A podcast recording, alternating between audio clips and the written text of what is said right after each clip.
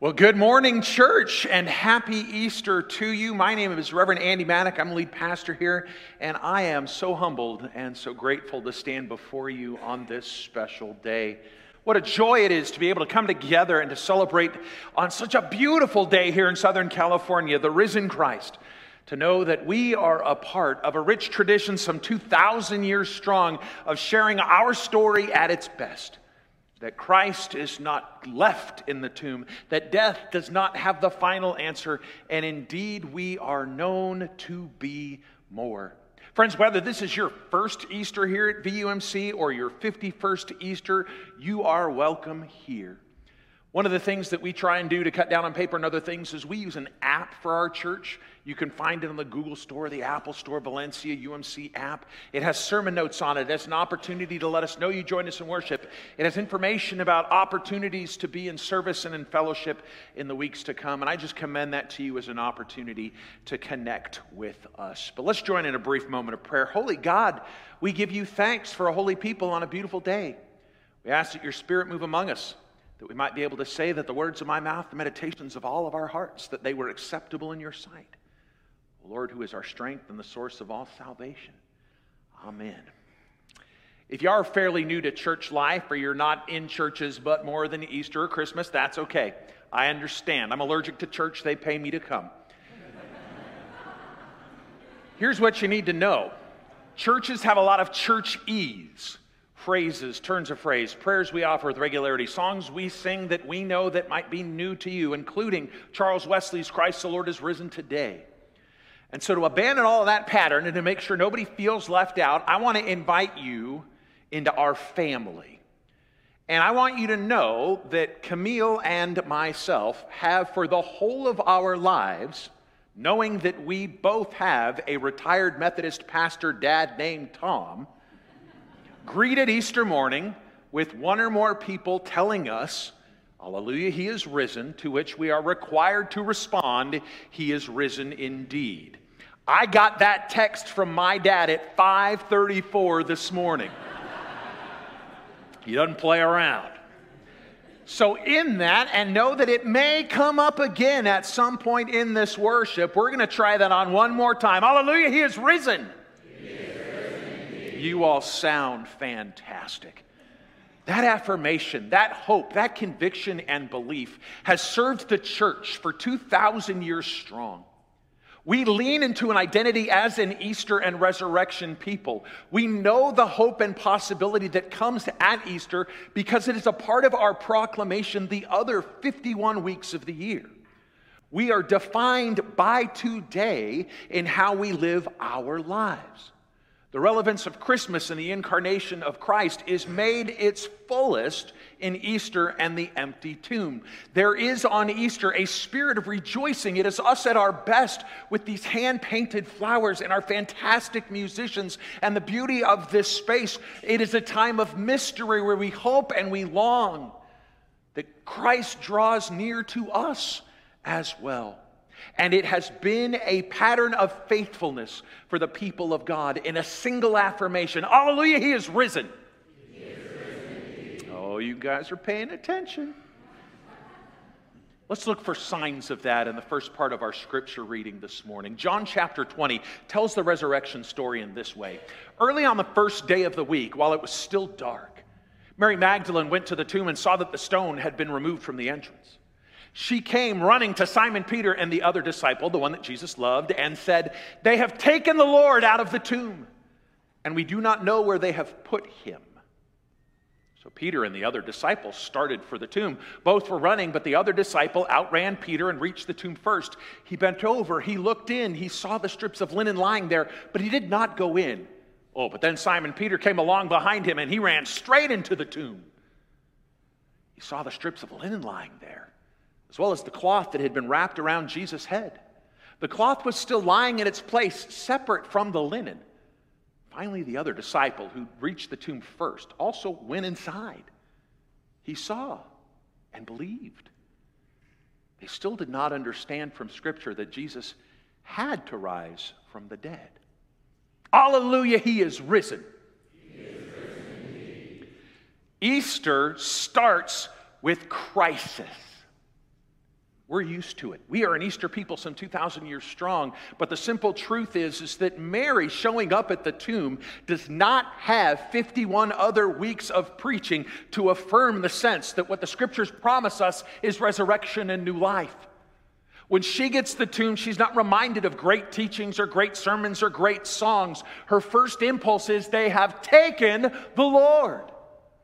And out of that panic, out of that heartbreak, she begins to weep. She begins to panic. She turns to the people that she can, the disciples who followed Jesus. Maybe they have an answer, but surely they don't because I was with them for the Sabbath. I was the first one to the tomb, and nobody has seen Jesus. They have taken the Lord, and I do not know where they have laid him. The first Easter helps us deal with broken patterns in our Easter firsts. Now, there are a lot of firsts at Easter. Maybe some of you are watching children or grandchildren Easter egg hunt for the first time, or coming in a new beloved first worn dress or bonnet. Maybe you have the chance to connect with new ways and new relationships and new opportunities, new expectations about what life had, pregnant with possibility. Whatever the year holds for you, this year of Easter firsts might be lovely.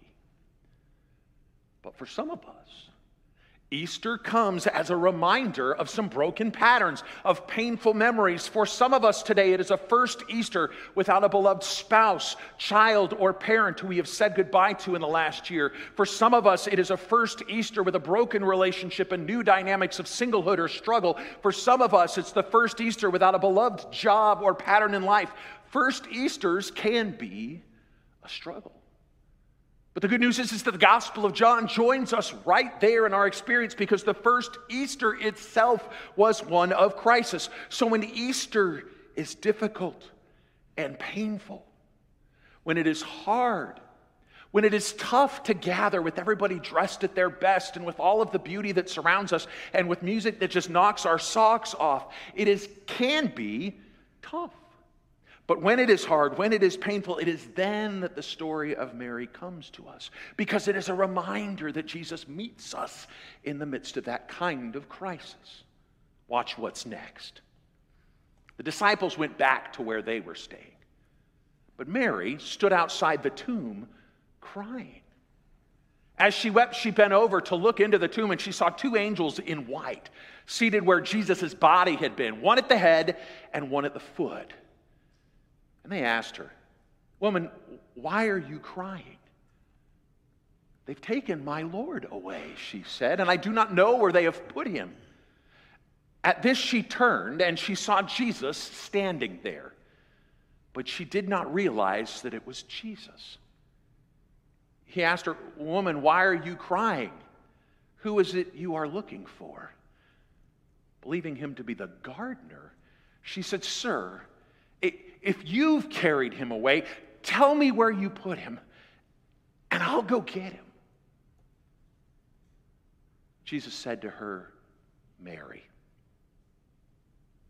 She turned toward him. She cried out in Aramaic, Rabboni, which means teacher. Jesus said, Do not hold on to me, uh, for I have not yet ascended to God the Father. Go instead to my brothers and tell them, I'm ascending to my Father and your Father, to my God and to your God. And Mary Magdalene went to those disciples with the news I have seen the Lord. Alleluia, he is risen. One of the other gospels asks the question, Why are you looking for the living among the dead? What is it you seek? Mary stands there with her tears in her confusion, and she waits and watches. She's not impressed by angels who were not just there before asking her what's going on. She's not impressed by some gardener asking her why she is crying. In fact, she needed to hear her name. A sense of general identity wasn't enough. Woman, why are you crying? Asked twice to no avail. Sometimes in our lives, we need to know that we are known, not just by our categories, not just by our responsibilities, not by our titles, not by the names on our tags or on our desk or our business cards, not by our reputation in the paper or on the internet, but that somebody knows our name because it carries who we are. And when she goes from woman, why are you crying, to Jesus just uttering the name she had been given, Mary, her eyes are opened and her heart is filled. She's called by name. And hearing her name, she clings to Jesus and she recognizes him in the resurrection. It is only Easter for Mary when she hears herself called by name. That's a pattern I want us to lean into this year. Be it Easter and then our series to come when we talk about baptism, opportunities for service, our identity when we long to see Jesus in the resurrection. We need to hear our names called by the Lord because when you hear your name at Easter, it is an opportunity to discover a new sense of mission and purpose. For each one of us, when Mary recognizes Jesus because of her name, not his, because of her name, she knows then what she is to do. She's given a task that overcomes her grief, her longing, her frustration. It becomes her hope. She goes back out to the disciples, and the first Easter sermon preached is a woman standing before a room of men and saying, I have seen the Lord. That's all it took. Was a confession on our hearts that he has called me by name. I have seen him with my eyes, and my world is somehow different because Easter was the response to my brokenness and to my grief and to my mourning. When you hear your name, it's a chance to tell the story anew. When you are known by a God who loves you deeply, it's a chance to share the good news. Because the truth, church, is for all of us gathered here this morning, there's a bountiful field out there of people who have not heard their name who do not know about a Christ who died and rose for them, who do not know of a God who loves them and created them, who loves them just as they are and redeems their experience from where they've been into who they might be. They need to hear a story that claims them as God's own and the good news that we have seen the Lord. That's our work. Hallelujah, He is risen. He is risen indeed. Would you join me in a moment of prayer?